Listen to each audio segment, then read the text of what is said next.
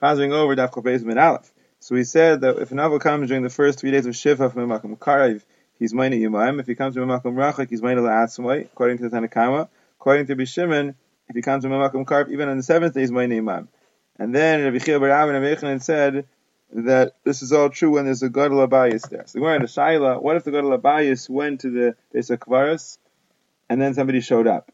So the Gemara brings a Raya, says that in the Rabbi and even if he went to the Beis Kvaris, the person who shows up counts together with them. I, the Raisa says that he counts, he's going to last, right? So the Gemara says it depends.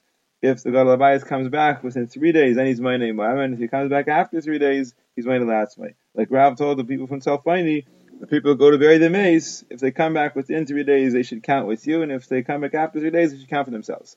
Rava told the people from Achuza, you who don't go to bury the mace, when you turn your face around from the mace at the gates of the city, then you begin your shiva. And Shimon said that even if the if the shows up on the seventh day, as long as he's still sitting Shiva, he's my Imam. Rechia Bar Gamda said in the name of Yesi Barshal, in the name of Rebbe, that's provided that he comes and finds the Menachemin still there. If the Menachemin already left, so then the Shiva is over because Mitzvah Shem Kakulai.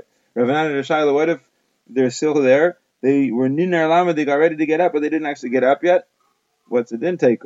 So the Gemara said that the Chaverim of Rabbi Abba or Makabah from Rabbi Abba, who's that Rabbi Zera? I would say the Chaver of Rabbi Zera was Makabel from Rabbi Zera. And who's that Rabbi Abba? And what was he Makabel? That Rabbi Abba, Rabbi Bechir Bar Abba said in the name of Yochanan, the Lachas like Rabbi Shimon Gamliel Betrefus, and Lachas like Rabbi Shimon Be'avel. What's the Lachas like Rabbi Shimon Be'avel? What we said, that if the Avel comes even on the seventh day, he's my name, And what's the case that the Lachas like Rabbi Shimon Gamliel Betrefus? It says in the Mishnah, that if there's a nekev in the bnei ma'ayim and there's some lecha plugging it up, so then it's not a trefa. That's what Shimon Gamliel Shita. What's this lecha? So we kind of said it's the coating what lines the b'nei ma'ayim on the inside, and it comes out when there's a pressure there. So somebody said, "I'll be zeicha.